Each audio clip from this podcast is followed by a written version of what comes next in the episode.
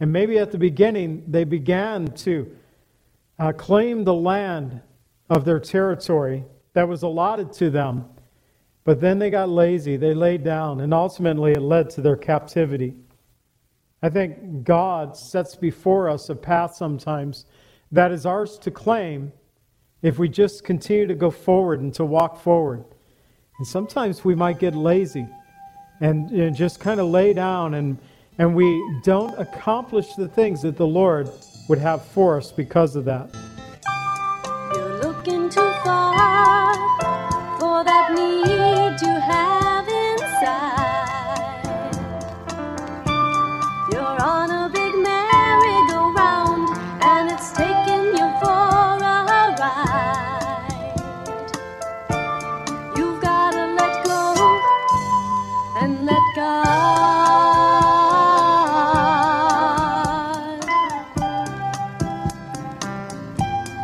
Welcome to the Cleansing Word.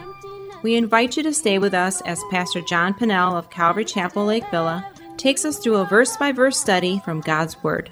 Each Monday through Friday, we'll be airing messages to encourage you in your faith that you might grow in the knowledge of our Lord and Savior, Jesus Christ.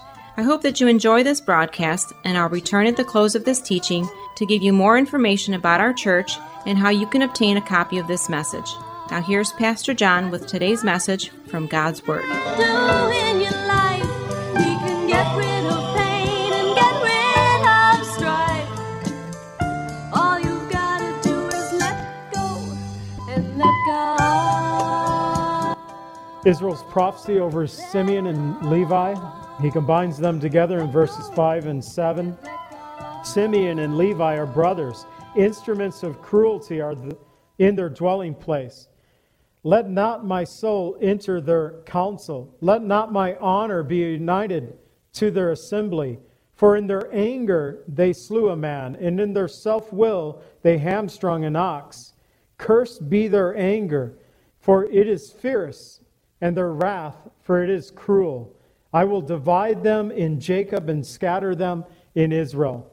So Simeon, Jacob's second son, and Levi, his third son, both the mother was Leah. They took their sword, they killed all the males of Shechem, because the son of Hamor, Shechem, his name, had sexual relations with their sister Dinah. And although God called them to be instruments of his righteousness, this is what I believe we should all, as believers in Jesus Christ, be instruments of righteousness. They had become instruments of cruelty. And by the second census, in Genesis 26 and 27, Simeon and Levi became the two smallest tribes in the nation of Israel. Therefore, they were divided and scattered throughout the nation of Israel. The first and second census, we won't get to this until we get to Numbers chapter 1 and Numbers chapter 26 as we go through these.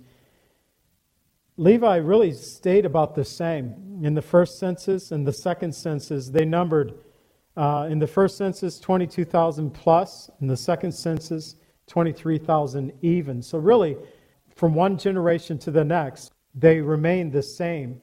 But Simeon went from 59,300 in the first census to 22,200 in the second census. They went from a powerful tribe in the nation of Israel to a very small, one of the smallest tribes. In fact, in census numbers, they became the smallest tribe in the nation of Israel. Their brother Levi, or the Levites, next to them at 23,000. So it costs. And I think that's important for us in this sense that as parents, for most of us here, grandparents, some maybe being parents one day, uh, the influence that we have, even if somebody doesn't even have children, they can have influence on other people. And uh, the things that we do in this life matter, and it can impact future generations. And what happened with Simeon and Levi, and although God blessed the tribe of Levi and the priestly line came out of them, Moses and Aaron and Miriam, all coming out of that tribe, still, the sins of the father, although God doesn't hold the children to an account, still the sins of the father can have a great impact upon their children. And especially seen with Simeon, going from a powerful tribe. Those numbers are pretty impressive from 59,000 to 22,000 in one generation. Israel prophesies over Judah in verses 8 through 12. Judah was Jacob's and Leah's fourth son. And with the birth of each son, Leah gave names to them, but also she desired, it was kind of like, perhaps now my husband will love me. Perhaps now I've given him four sons. But by the time she gets to Judah, she simply calls his name praise. I think she had at this point given up on trying to win the love, the affection of Jacob. In Genesis 29 35, it says, She conceived again and bore a son, and said, Now I will praise the Lord. Therefore, she called his name Judah.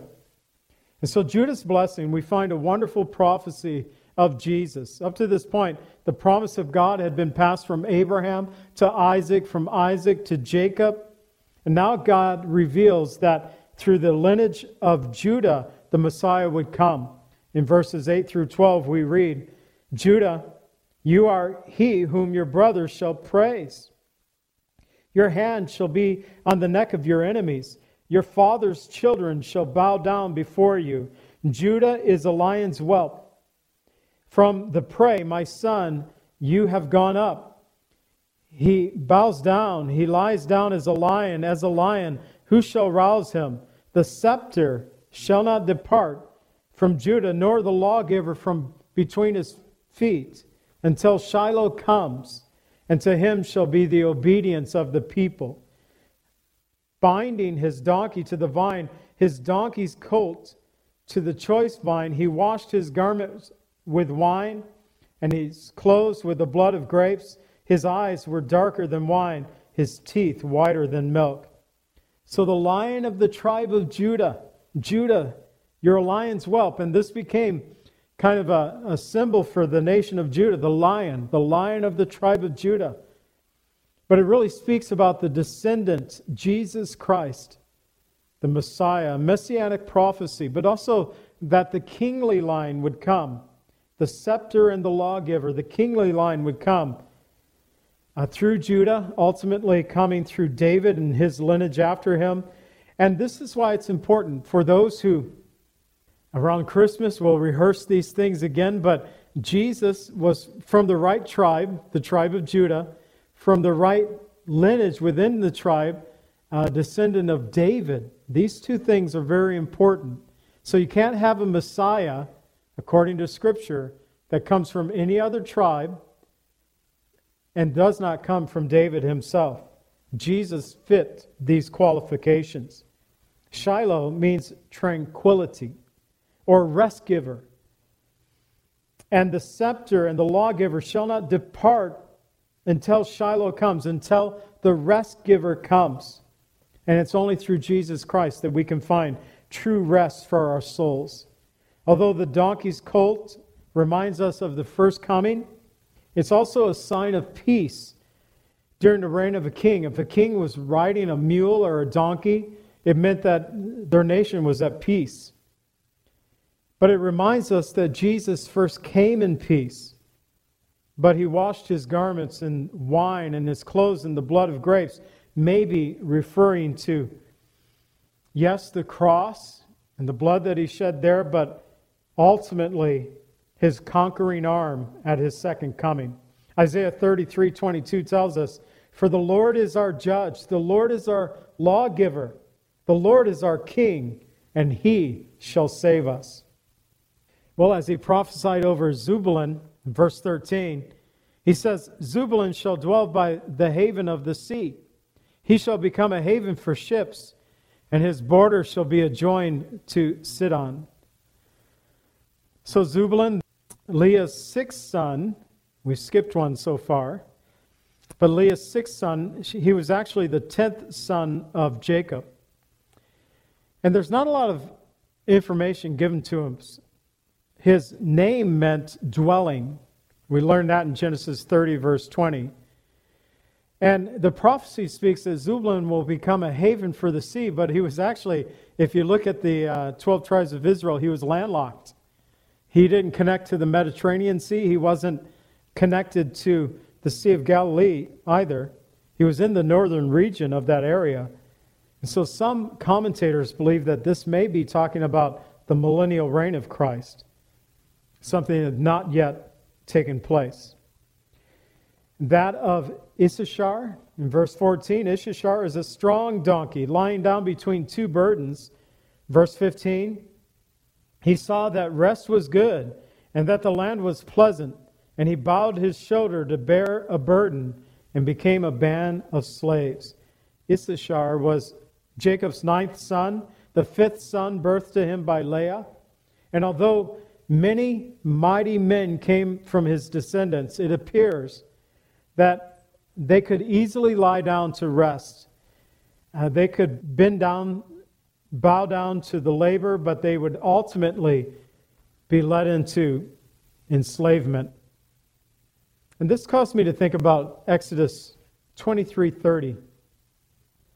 For all the tribes of Israel when they came into the promised land, God had said, Exodus 23:30, little by little I will drive them out before you, and you shall have increase, and you inherit the land. Little by little. God said, I won't drive them out all at once, but little by little as you strengthen yourself. And I think perhaps for Issachar, they were strong. And maybe at the beginning, they began to uh, claim the land of their territory that was allotted to them. But then they got lazy, they laid down, and ultimately it led to their captivity. I think God sets before us a path sometimes that is ours to claim if we just continue to go forward and to walk forward. And sometimes we might get lazy and you know, just kind of lay down and, and we don't accomplish the things that the Lord would have for us because of that. In blessing Dan, verses 16 through 18, he says, Dan shall judge his people as one of the tribes of Israel. Here in the prophecies, now we have two judges being presented from the tribe of Judah and from the tribe of Dan. So, prophetically speaking, about the divided kingdom already, before there was any kingdom to divide. Dan shall be a serpent by the way, a viper by the path, that bites the horse's heels, so that its rider shall fall backwards. I have waited for your salvation, O Lord. So Dan was Jacob's fifth son, was birthed by Rachel's maid Bilhah. And Samson was one of the most famous of Dan's descendants. Yet Israel's reference to Dan here, being a serpent, a viper, may also result from they were the first tribe in Israel to go into idolatry, to worship other idols.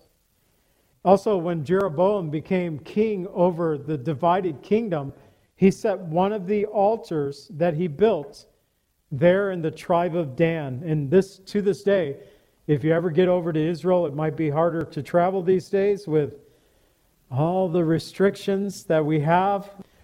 But Lily and I had the privilege of sitting on the steps of the ruins of the temple that was built by Jeroboam. Now, I don't know if it's such a privilege in the sense that this was a place of idol worship, but the fact that the ruins are there speaks truth about the Word of God. The Word of God said that there was a temple that was placed in the tribe of Dan, and they have discovered that temple. In the book of Revelation, when the 144,000 of Israel are named, 12,000 from each tribe, Dan and Ephraim are not in that list. And even though they don't appear in that list of the 144,000, when Jesus comes into his millennial kingdom, Dan and Ephraim will be numbered with the 12 tribes once again, according to Ezekiel 48, verses 1 through 8. But knowing Dan's dark future and the harm that it would do upon the whole nation, Israel, he just paused for a moment It seems kind of out of place, but in verse 18, he says, I have waited for your salvation, O Lord. Sometimes we just need to pause and worship and wait upon the Lord in the dark days of our lives. Psalm 27 14 says, Wait on the Lord and be of good courage, and he will strengthen your heart. Wait, I say, wait on the Lord. In verse 19, he prophesies over Gad. He says, Gad, a troop, shall tramp upon him and he shall triumph at last. So Jacob's seventh son by Leah's handmaid Zilpah, and Leah named him Troop in Genesis 30, verse 11. So Gad means troop. And so his dad does a little play on this. Gad, a troop, shall be tramped upon by an army, but shall in the end triumph. And so they would ultimately triumph. We know the Gadites uh, mentioned in 1 Chronicles 12:8 that they were mighty men of valor. They fought with David, mighty men of valor whose faces were like the faces of lions, not literally, of course. They were as swift as gazelles on the mountains. So mighty men of courage and able to battle in all terrains. Israel prophesies over Asher verse 20, and from Asher, bread from Asher shall be rich, and he shall yield royal dainties. So Asher, his name means happy. He's Israel's eighth son. His mother was Zilpah, again, Leah's handmaid. And this prophecy, uh, Asher actually settled in the rich, fertile soil of the north coastland of Israel. So, no doubt, the wheat and the grains that they grew in that area became the foods for kings. Naphtali, verse 21, is as a deer let loose. He uses beautiful words. So perhaps he was one that's just poetic in his speech. His name actually meant my wrestling, Genesis 30, verse 8. He was Israel's sixth son and the second child of Bilhah, Rachel's handmaid. And according to Believer's Bible commentary, I found this interesting. All the disciples, except for the traitor, came from the territory of Naphtali, and much of the Lord's ministry was there. So all the disciples, except for Judas, coming from that area. And so this area, in Matthew 4 12 through 16, and now, when Jesus heard that John had been put in prison, he departed to Galilee. And leaving Nazareth, he came and dwelt in Capernaum, which is by the sea in the region of Zebulun and Naphtali, that it might be fulfilled which is spoken by Isaiah the prophet, saying, The land of Zebulun and the land of Naphtali, by the way of the sea, beyond the Jordan, Galilee of the Gentiles. The people who had sat in darkness have seen a great light. And upon those who sat in the region of the shadow of death, light has dawned. And so Jesus would do much of his ministry, also Zebulun here mentioned in Scripture, there in the upper Galilee. Israel's prophecy over Joseph. So this is the longest of the prophecies, verses 22 through 26. Joseph is a fruitful bough I looked this up. I looked it up last time. I went through these words, but it means the main branch of a tree. I just had to get that straight in my head. A fruitful bough by the well, its branches run over the wall. The archers have bitterly grieved him, shot at him, hated him, and his bow remained in strength. Just think of the archers being his brothers who mistreated him, threw him in a pit, sold him as a slave. In verse 24, the Lord said, But his bow remained in strength, and the arms of his hands were made strong by the hands of the mighty God of Jacob. From there is the shepherd, the stone of Israel, and by the God of your fathers who will help you, and by the Almighty who will bless you with blessings of heaven above, blessings of the deep that lies beneath, blessings of the breast and of the womb. The blessings of your father have excelled the blessings of my ancestors up to the utmost bounds of the everlasting hills. They shall be on the head of Joseph and on the crown of the head of him who was separate from his brothers. So, the longest of the prophecies, Jacob speaking about his 11th son, born to him by his beloved Rachel, his name meant remover in Genesis 23 and 24. And as we know, he was Jacob's favorite son. And Jacob gave him the coat of many troubles that caused, ha, coat of many troubles, coat of many colors that caused him many troubles, for Joseph, that is. But God was with him. And here we have just this beautiful reference to God. He's called the mighty God, the shepherd, the stone of Israel, the God of your father, the Almighty, El Shaddai, that last one, the Almighty. And although Joseph's brothers had hated him, tried to kill him, Joseph remained strong and he prevailed because El Shaddai watched over him. Thus, Reuben's birthright, that double portion was given to Joseph, and he became the father of two tribes, Manasseh and Ephraim. In verse 27, Benjamin, he says of Benjamin, this is not a good prophecy, but this is the prophecy. Benjamin is a ravenous wolf. In the morning he shall devour the prey, and at night he shall divide spoil. So Benjamin, the son of my right hand, was Jacob's twelfth born son by his beloved wife Rachel, and she died giving birth to him, as we mentioned earlier. From his descendants would come Israel's first king, Saul. But Saul would not prove to be a good king. And yet, when David reigned in 1 Chronicles 7, verses 6 through 12, we learn that of the tribe of Benjamin, 59,434 mighty men of valor to go out for war and battle. So they were truly a warring tribe. So all these are the 12 tribes of Israel, and this is what his father spoke to them, verse 28. And he blessed them. He blessed each one according to his own blessing.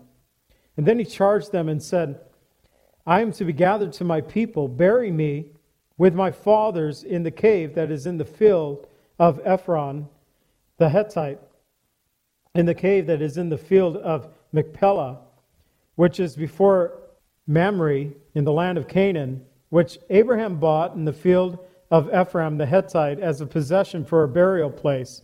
And there they buried Abraham and Sarah, his wife. There they buried Isaac and Rebekah, his wife. There I buried Leah. The field and the cave that is there were purchased from the sons of Heth. And when Jacob had finished commanding his sons, he drew up his feet into his bed, breathed his last, and was gathered to his people. After Israel finished prophesying over his sons, he charged them Don't bury me in Egypt. And we'll read about this burial next week. Don't bury me in Egypt, but take me back to the promised land. Take me back to the burial cave where my grandfather and grandmother, Abraham and Sarah, were buried, where my father and my mother, Isaac and Rebekah, were buried, where Leah was buried. How interesting. His beloved Rachel was not the one that he would lay to rest next to throughout eternity in that sense, as we look at that, but Leah, the one that was given to him in deception. But with his work on earth finished, he breathed his last. He was gathered to his people. I love how that's worded. And he was gathered to his people. That we're not finished just because we die upon this earth. God has eternal life for those who trust in him and his son, Jesus Christ.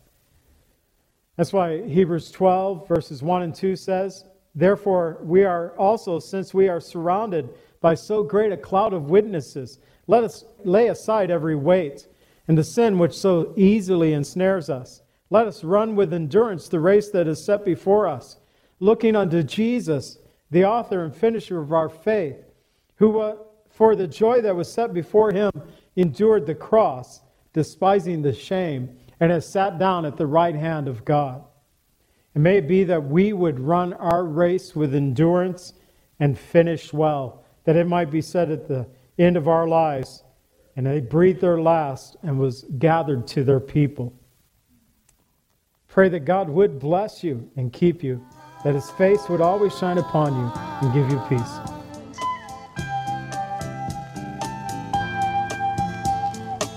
Calvary Chapel is a fellowship of believers in the Lordship of Jesus Christ. Our greatest desire is to know Christ and to be conformed into his image by the power of his Holy Spirit. If you would like more information about Calvary Chapel, or if you would like a copy of today's message, please contact us at 847 265 0646. That's 847 265 0646. Thank you so much for joining us today, and may the Lord richly bless you as you worship Him today.